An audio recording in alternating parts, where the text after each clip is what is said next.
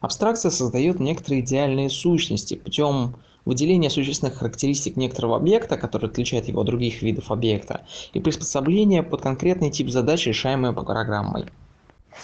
Из-за того, что как раз у нас есть разделение по задачам программы абстракции, то не всегда абстракция, которая создается в одной программе, может использоваться в другой программе. Исключением тут может являться математические модели.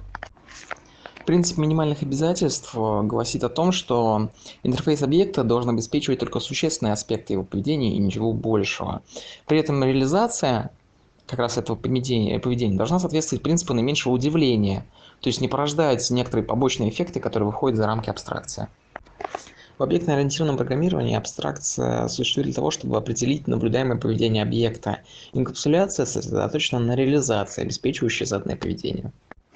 Инкапсуляция позволяет разбить программу на множество независимых модулей, которые выполняют свои функции независимо от других классов и общаются с помощью общедоступного интерфейса. То есть другие объекты рассматривают какой-то конкретный объект э, в виде черного ящика, с помощью которого можно отправлять определенные сообщения и на которые он будет реагировать адекватно. И поэтому стоит сказать вообще об интерфейсе объекта это набор его общедоступных методов и свойств. Это такой контракт с внешним миром, который регламентирует, какие запросы сообщения внешние объекты могут присылать данному объекту. С точки зрения реализации механизма инкапсуляции, это производится с помощью разграничения доступа внешних классов к управлению состоянием и поведением рассматриваемого класса, что реализуется с помощью модификаторов доступа к полям и методам.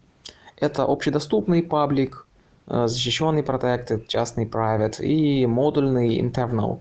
Для C-Sharp это когда доступ разрешен для всех объектов данного модуля.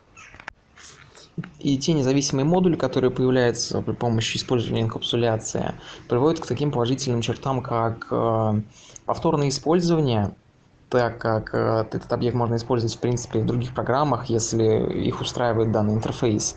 Далее эти модули, э, с помощью этих модулей можно их постоянно совершенствовать, так как, не затра... так как другие объекты знают лишь только об интерфейсе и не затрагивают его внутренней реализации. И кроме этого э, поддерживается безопасность объектов, так как исключается возможность непредсказуемых взаимодействий между ними.